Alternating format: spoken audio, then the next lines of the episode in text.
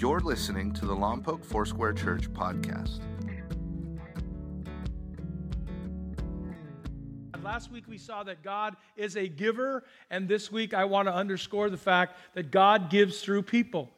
He uses us, He gives to His people, and then He uses us to give to Him and uh, also to give to others. So let's look at this verse from last week, Acts 20, verse 24. This is our verse for the series. Some of you are memorizing it. If not, you can go ahead and memorize it. But for now, let's read it together. But my life is worth nothing unless I use it for doing the work assigned to me by the Lord Jesus, the work of telling others the good news about God's wonderful kindness and love.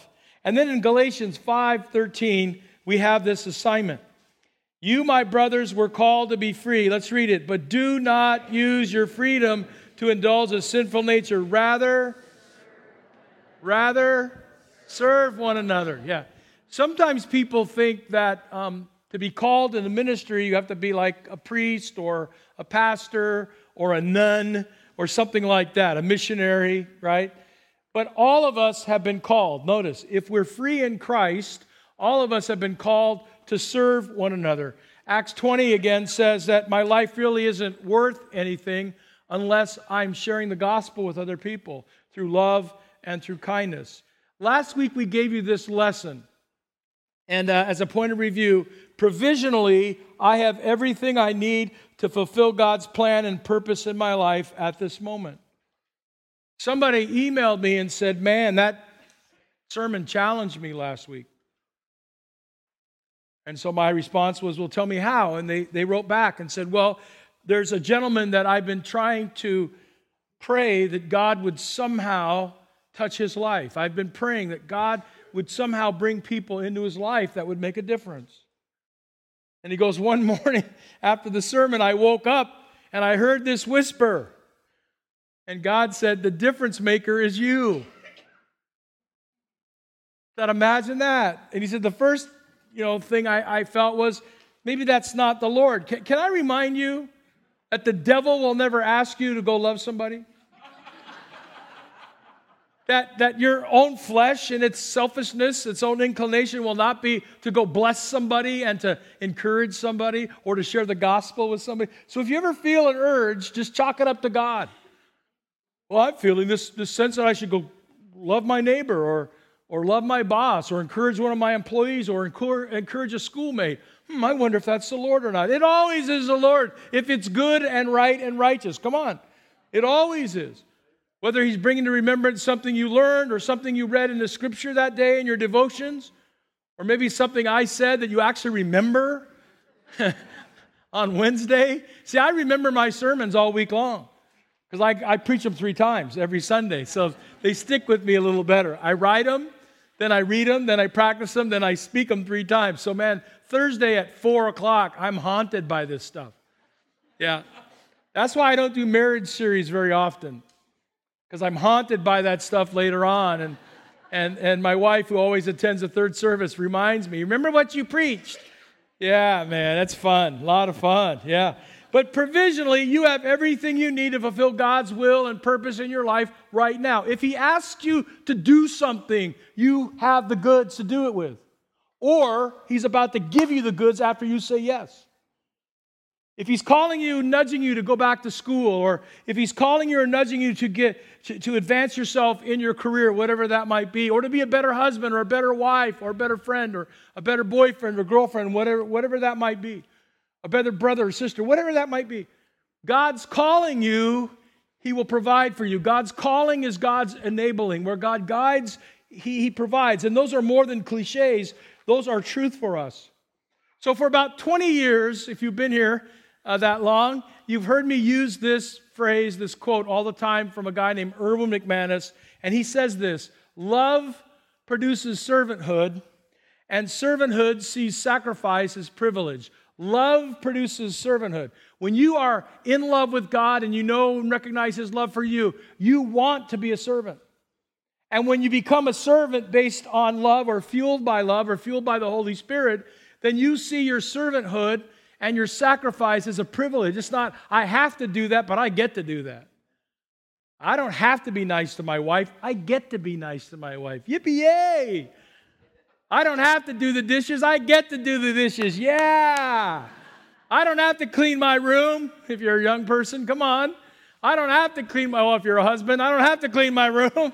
I get to clean my room. I don't have to go to school. I get to go to school. Yay! Come on. I don't have to see that teacher in fourth period. I get to see her or him. Come on. It'll change your life.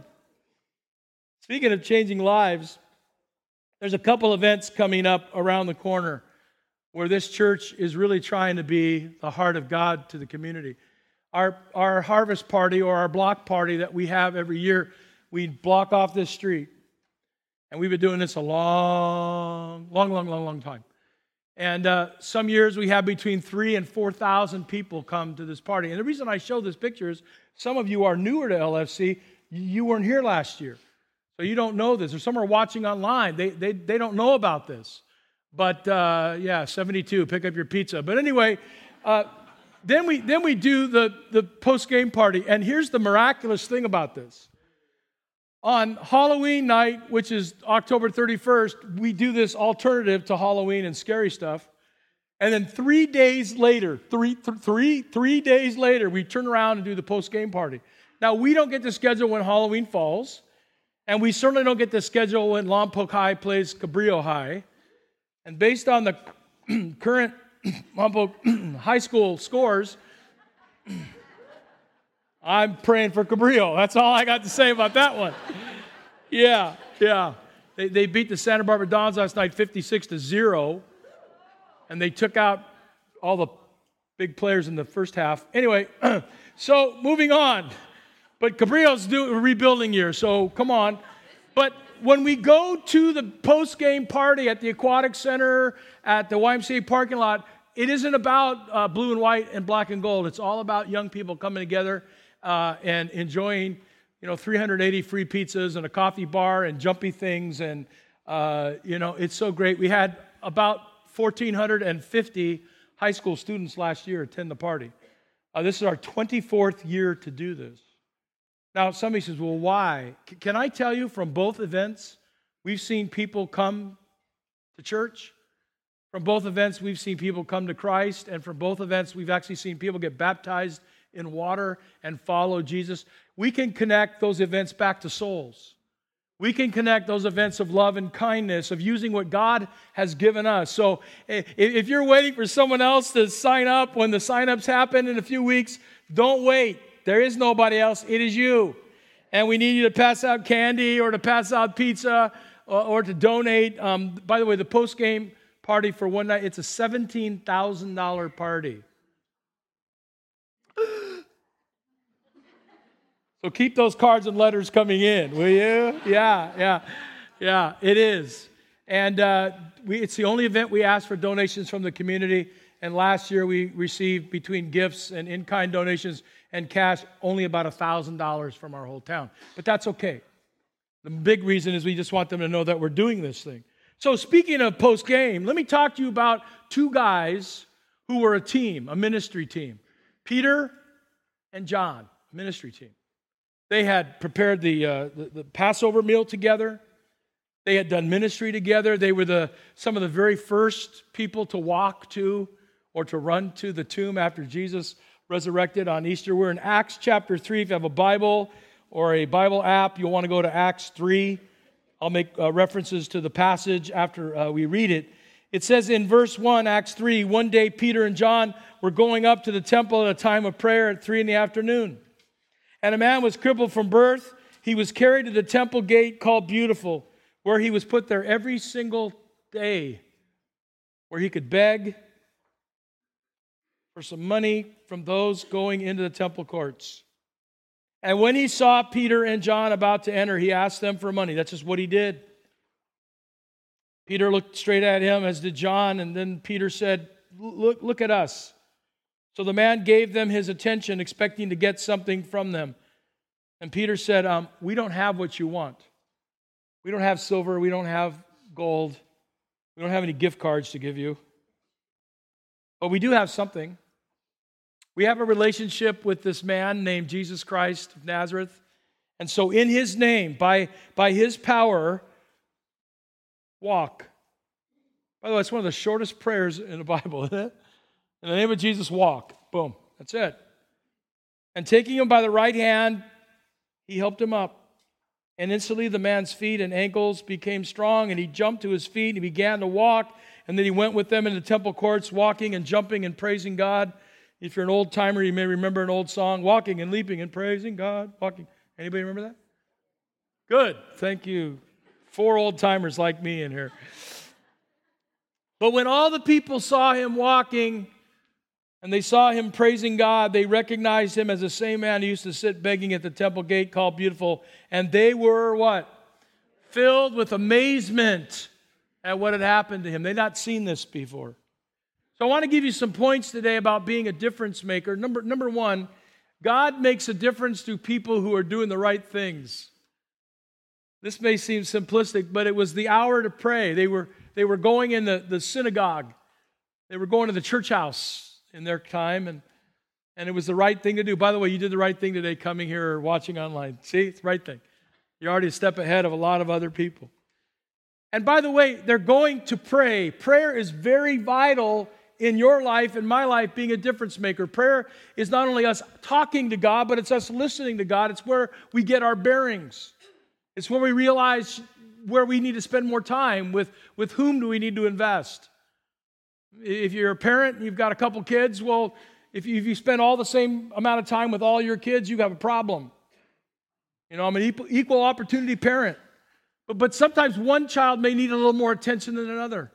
And so you listen to the Holy Spirit to see where do I need to invest maybe just a little bit more time in this child in this season or in that child in this season. Or, or maybe if, you, if you're a leader or a commander or a manager, a boss of some kind, you go, hmm, I wonder who needs a little bit more time right now. If I invest a little bit more time in them uh, to see a great return on investment. We begin to pray and ask God to bless us and to use us. But one of the things that God does is He always makes a difference to people who are doing the right things. If you're disobeying God, if you're walking away from Him, if you're drifting away from a on fire relationship with Him, uh, He has less chance to use you. But when you're doing things that you know that are right, God can use you. The second thing is God makes a difference to people who are willing to be interrupted. Verse 2 and 3 say, It was time to pray, and they're walking into the house of prayer, and they stop for a minute. Now, I talk about this every few years. This, this one particular uh, uh, uh, story is always important to me because I say this Are you a person that is interruptible? In other words, are you so scheduled out that God couldn't get into your schedule even if He tried? And I, I pray this prayer, and I, I pray it for you. Maybe you want to even write it down. It's real brief. God, today, interrupt me. God, this, this day, interrupt me. Tap me on the shoulder, Lord, and, and, and show me a need right in front of me that I'm missing every day. Or, or show me a, a, concern in my spouse, or in my friend, or in my mom, or in my dad, or my brother, my sister, my schoolmates, wherever you are in your life. Lord, would you have the permission to tap me on the shoulder because sometimes I'm a little slow. I know all of you are sharp and quick and brilliant, and you never miss the whisper of the Lord, but sometimes I do. So I pray this prayer Lord, would you interrupt me? God, I'm about to go into this meeting. I'm about to meet with this person. Lord, I'm, I'm, I'm on my way to have coffee with somebody. Uh, this happened to me a while ago. I was on my way to meet with somebody for coffee, and on my way in, I see this person I've not seen in years. And I heard that whisper. I thought, oh, but I'll be late for the. So I stuck my head into the coffee shop. One minute, and they go, yeah, I, I know what that means with you, one minute. but I was, I was able, because I was interruptible, to share something with this gentleman that I needed to say to him. And as we ended our brief time, maybe it was only five minutes, folks, but as I ended my brief time with him, I, I watched tears come down his face. I put my hand on his shoulder. I said, Lord, I'm so grateful for this divine moment today I've had. And I called him by name. And you might go, oh, great, pastor shares another wonderful story. No, I'm just telling you because that you can do that too. You can do that too. God, interrupt me. See, the question is, are you interruptible? I don't even know if that's a word, but I like to use it. Does God have the right to interrupt you? Interruptions can be turned into difference making opportunities if we're willing. to let God use us. So there's a story of four young lads by the name of Tom, Dick, Harry, and Joe. Tom, somebody, Dick, everybody, Harry, anybody, and Joe, nobody. And together they were all the best of friends. But I must confess, when it came to a task, they weren't very good. You see, whenever they were given a job, they began to fight because this is always how it went. Everybody was sure that somebody would do it, and anyone could have done it, but in the end, nobody always ended up with the task. But when nobody did it, somebody was angry because it was everybody's job. But everybody thought that somebody would do it instead. Now, nobody realized that nobody would do it. So, consequently, everybody blamed somebody when nobody did what anybody could have done in the first place. Whenever anybody mentioned leadership, somebody always looked to this wonderful person for inspiration and results someone else. Someone else could do that job. And where there was a job to do and a need to be filled or a place of leadership, one name always was given someone else. Everyone knew someone else was the one who'd get things done. Whenever there was a need, everybody, anybody, and somebody always assumed that someone else would make up the difference. But the reality is, it didn't get done. No longer can they utter the words, let someone else do it. If it's going to get done, one of them will have to do it, but I guess most of the time it will be nobody. Now, that's hard to read, but you get the point? Yeah, they'll take care of it. In the case of the gentleman that emailed me, oh Lord, send someone to touch my friend, send someone to help them in a time of need, send someone to preach the gospel to them, send someone in one morning. How about you? The Lord whispers. And he shared with me on Friday that he went to his friend. His knees were knocking. His blood pressure was up. And he told his friend, I need you to know something. God has put you on my heart, and I'm going to pray for you every day. If you ever need me for anything, don't hesitate. That was his, his foot in the door. And the gentleman looked at him and just said these deep, profound words Thank you. Thank you. I don't know where that will lead, but I've heard stories like that become salvation stories and great testimonies down the line. See, God requires nothing of us that He's not already provided or will provide. If God calls you to do something, He's going to provide it for you or He's already given it to you. And sometimes it just happens after you say yes or, or after you start going. God gives you the ability to do that. Someone was telling me that they were uh, going to share at their Bible study, you know, and, and they're a little nervous about it. But they said yes anyway. And now they're going to have to share at their Bible study, and, and God's going to use them. God will give them insight, God will give them words. Why? Because they're not doing it for themselves, they're doing it for the benefit of others, and God will bless them. Number three, God makes a difference to people who pay attention to needs. In verse 4, we see them looking at this man, they're paying attention. Uh, and in my, my study, I found out it was more than just a gaze. It was a discerning moment for them. What does this man really need. If we, if we could get some coins for him, silver and gold, then he'd be okay for the day. But if we could see him healed, then he could work and have coins the rest of his life. They saw the difference. And so they began to, to have a sensitivity and a compassion to the moment. People brought the beggar every day, and I would doubt that anybody really ever looked at him. Anybody really ever made eye contact? Anybody really discerned his need? But Peter and John did that day. Peter and John did. In order to be that kind of person, we all have to look beyond ourselves, beyond our own needs. This was a divine moment where God was, was touching them and using them. I say this too a lot around here, and it's in your notes that givers have as many legitimate needs as takers. They've just determined to be givers. Now, I know none of you in here are, are takers. You're all givers, right? Come on, it's next service. We got some takers in the next service, maybe, or maybe the 8 o'clock service. Of course, they said you guys are probably the takers. But anyway, all of you in here have any, as many legitimate needs as someone you give to. If you, if you give your finances, some, you have legitimate needs. Or if you pray for somebody, you need to be prayed for as well. Or if you serve someone, sure, you need to be served, but you determine in your heart of hearts, I am going to be a giver, Lord. In other words, I want to be a difference maker, and I want you to make a difference through me. Number four, difference makers become encouragers.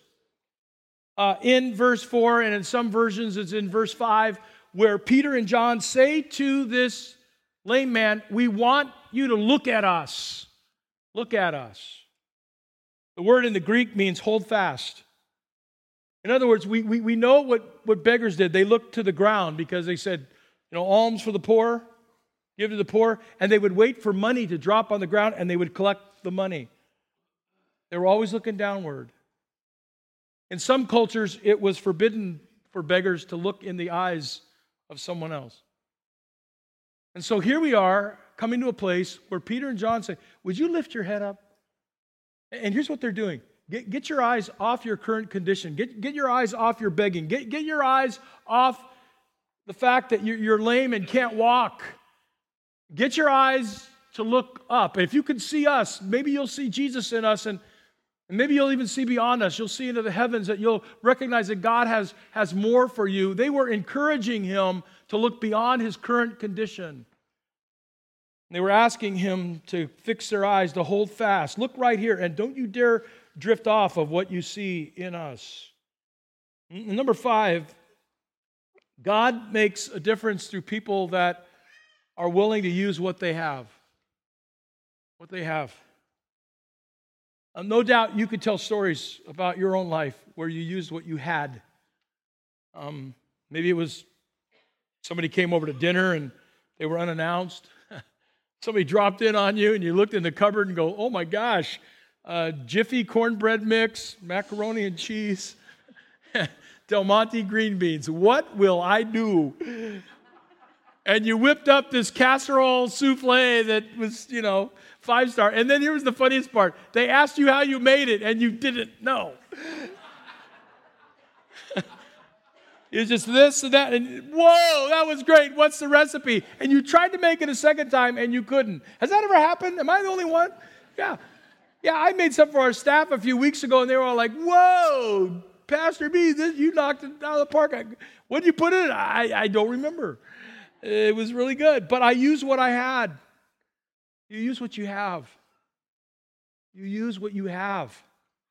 The amount of faith that you have, the amount of Bible knowledge you have, the amount of compassion you have, just use what you have, and then God will give you more. God can use you and what you've been given.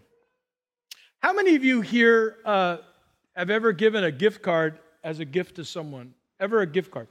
Now, if you go to stores, you know, they've got these racks of gift cards, and it's kind of nice as you're walking out, you go, mm, gosh, I forgot, I need to get a card. So you go get a card, and then you go buy a gift card, and you, man, you feel good.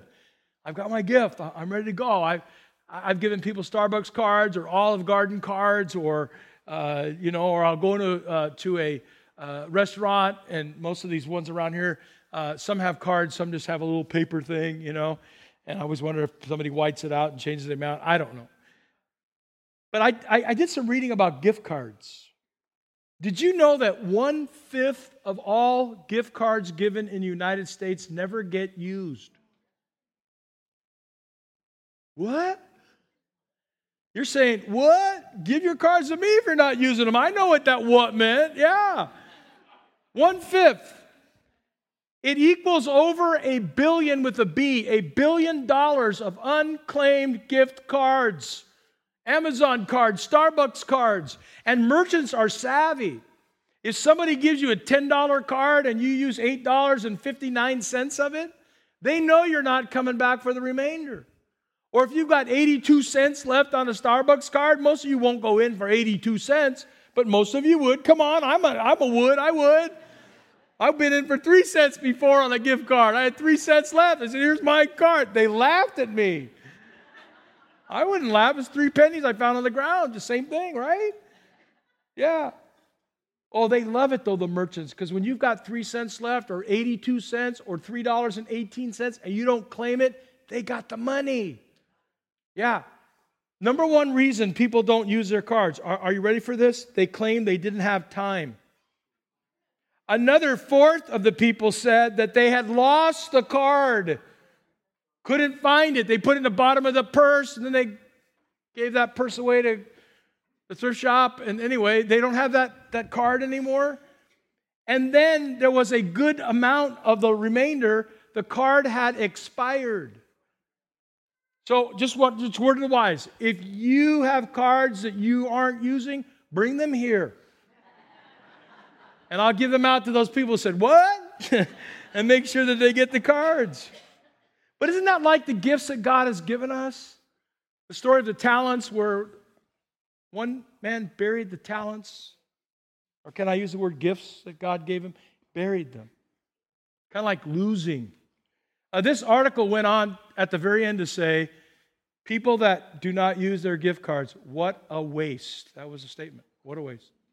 I don't want anybody to waste their gifts and their talents that God has given them. Acts 1 8 says, You will receive power when the Holy Spirit comes on you, and you will be, you will be my yeah, yeah. Telling people about me everywhere. By the way, the word witnesses is plural on purpose. And in the Greek text, it's plural. It means everyone who's come to know Christ and knows the Holy Spirit is a witness. All, all, of us have this. It's not an option. This is a command. We're all supposed to do this together to use what we have to bring people to Christ. Number six, God makes a difference through people who realize their source of giving is God. Verse six says that. Silver and gold we don't have, but what we have, we, we give to you. What did they have? They had Jesus. The greatest gift you'll ever give someone else is Jesus. It's the greatest gift of all. Hey, I don't have everything you need for your life, but, but, but I know somebody who does. And his name is Jesus, and he still makes a difference in, in the lives of men and women and boys and girls. God has gifted us and equipped us to do things for him that no one else can do. It's uniquely you. God wants to uniquely use you with the gifts and the talents He's given you to make a difference in others. Number seven, God makes a difference through people who attempt to do great things for Him. Now, this, this, this is a great point. We need to camp here a few minutes because here's Peter and John, and the story is they lift this man up. They lift him up. And all of a sudden, his legs start to lock and his ankles start to lock. That must have been an odd thing.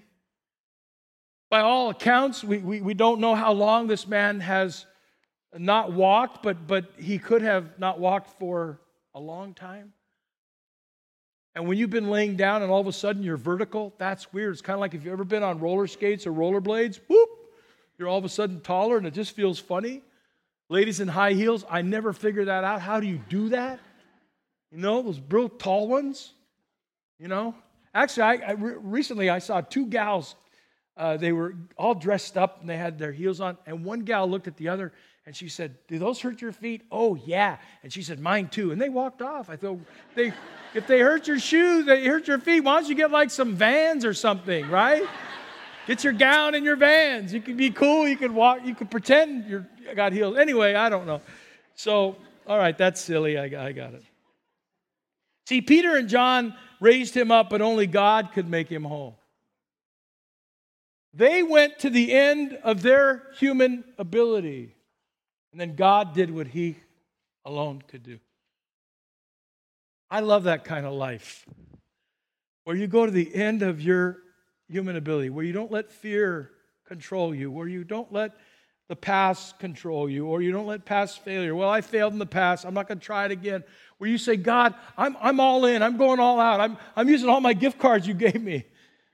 I'm going to do this, Lord. I'm going to do this for you. And then, Lord, if you don't come through, I'm sunk. I like that. You know, as your pastor, I pray this all the time God, I'm so glad this is your church, that you're the leader, because I, I can't do this. He goes, I know. yeah, I, I can't. This church outgrew me a long time ago. And so you start to say, God, what do you, what do you want us to do? And, and of course, the picture of doing church as a team comes to mind. Tonight at 6 o'clock, we've got a group of people that are meeting in the connections, and any of you are invited. Uh, we're, we're studying on doing church as a team. And, And the guy that you saw in the video, Wayne Cordeiro, he's, he's on our videos that we use for our small groups. It's pretty cool. It's pretty cool time. But we recognize we need a team. And we recognize that we have to, to push our own personal envelope. We have to push our own comfort zone and get out there. I still remember the first time we, we uh, approached the city and said, we, we, we want to move the post game party over to the aquatic center. There was no aquatic center yet, it was just a hill and a rise of grass. And we moved over there. Oh, man. Somebody at the city said, Well, why do you want to do that? Because we like to have a free party for the kids. Well, what's it cost to get in? It's free. How much money will the church make off this? It's free. It costs us money to have the party. How much will the city cost us to use your grass? Well, uh, let's see, uh, 492 bucks, and you know, and you've got to have a $2 million underwriter insurance policy. Yep, got that. Well, what kind of generators will you use? How much pollution will you go up? Got to pay fish and game, uh, you know. I'm just telling you, this is fun stuff, man. But we went to the end of our human ability and we asked them, and actually the city was very kind to work with. And now they see value in the, in the party, so much so that there's been no juvenile arrests after the post game party night, after Lompoc plays Cabrillo. The Lompoc police report, the county sheriff reports, no juvenile arrests. Before the party, there used to be. Because one team won and they want to go out and celebrate, knock over newsstands and break windows. The other team lost, they want to go vandalize your property, your property. And now, guess what? We wear them out. They're jumping things and eating pizza and it's setting heavy. They all want to go home and go to sleep. So, you know. It's a good thing. And by the way, the city commends us for doing that. But it was a big ask for us to ask those questions. We went beyond our comfort zone. So here's what it is it's Lord, here I am, use me. Lord, here, here's my gifts. I bring them to you. You know, the world's a better place. Really is because Michelangelo didn't say, I don't do ceilings. The world's a better place because a German monk named Martin Luther didn't say, I don't like reformations or change. The world's a better place because Moses didn't say, I don't do mass migrations. the world's a better place because Noah didn't say, I don't like animals and I'm not a good shipbuilder. Hey, the world's a better place because David didn't say, I'm afraid of giants. I don't do giants. The world's a better place because, because Mary didn't say, I don't do virgin births. The world's a better place because Jesus Christ didn't say, I don't do crosses. And the world's a better place when you and I say, I'm willing to do whatever you've called me to do. And lastly, God makes a difference through people who are desirous that God receive all credit and all glory. In Acts uh, 3, verse 11, the people rushed out in amazement to Solomon's colonnade where the man was holding tightly to Peter and John. They all recognized this as a crippled man. They saw him holding on to Peter and John. And then Peter and, and John respond this way. When, when Peter saw this, he said to the men of Israel, verse 12 and 13, why does this surprise you? Why do you stare at us as if this was done under our own power or godliness? We did not make this man walk, but the God of Abraham, Isaac, and, and Jacob, the God of our fathers, has glorified his servant Jesus. You handed him over to be killed. You disowned him before Pilate, though he decided to let him go. Why do you marvel at us? Well, I, I think God loves to use people. He knows are going to give God the credit and the glory. Peter and John could have said, Yeah, we're awesome. We're starting a ministry now called Peter and John We Heal the Sick Ministries.com. Global satellite. We're going to rent out a, a big theater. We're going to soon rent out a big stadium. We're going to have crusades because Peter and John. But right away they say, No, no, no, it's not us, it's God. God knows if He's going to get the credit or not, or you're going to keep the credit for yourself. God knows whether or not you're going to pat yourself on the back or you're going to say, Excuse me, my hands are lifted to Him in glory and praise for all that God has done. If God ever, if someone ever says to you that you're awesome or you do a great job or you're a good husband or a good wife or a good kid, you stop and say, Well, excuse me. If you see anything good in me, it's only because of the good one, God Himself. Because all good gifts come from the Father above. Matthew 5 16 says, In the same way, let your light shine before men that they may see your good deeds and praise God the Father in heaven. And it's the fact of this one thing that God is our source. So before we pray, let me ask you a couple questions. Am I willing to give the Lord all I have? This, this is for you that want to be a difference maker. I mean, if this is a sermon, you close it up. I went to church, I'm done. Okay. But if you want to grow, ask this question Lord, am I willing to give you all that I have? Am I really willing? And am I willing to use what God you have given to me? Am I willing to use it? Or will I be like those with the gift cards, one fifth of which never get used? Am I willing to let His power make a difference through me? Not just in me, oh, thank you, God, for the blessings, but no, no, through, through, through me. Am I willing to give my life to Him? I, I know that there's probably some of you here or watching online who've yet to give your life over to Jesus Christ. And it'd be easy for me to say, okay, we're done, see you later. But I want to ask you this question. There's this incredible gift called salvation. It's like a gift card to save you from your sin and your shame and your guilt and your past. And it's a card that opens up a place for you in heaven. Pretty cool deal. It's all been done. It's not what you do. I, have got to do good works. Talked to somebody the other day and they said it's all about good works. I mean, really? When are your works good enough? Well, you know, you just got to keep chugging along till they're good enough. And I thought, man, how do you get to God from here? It's an awfully long jump. But Jesus Christ has already done everything for us that we'll ever need done when he dies on the cross and, and, and he sheds his blood for our sins. And to top it off, here's the exclamation point He rises from the dead. What a gift. And then he says, hey, the, this same power that lives in Jesus can now live in you to transform your life. You talk about the greatest difference maker, that's, that's who God is. And he wants to do that difference in you. Thank you for listening to Lompoc Foursquare Church's podcast. To find out more about Lompoc Foursquare Church or to watch us live online, please visit mylfc.com.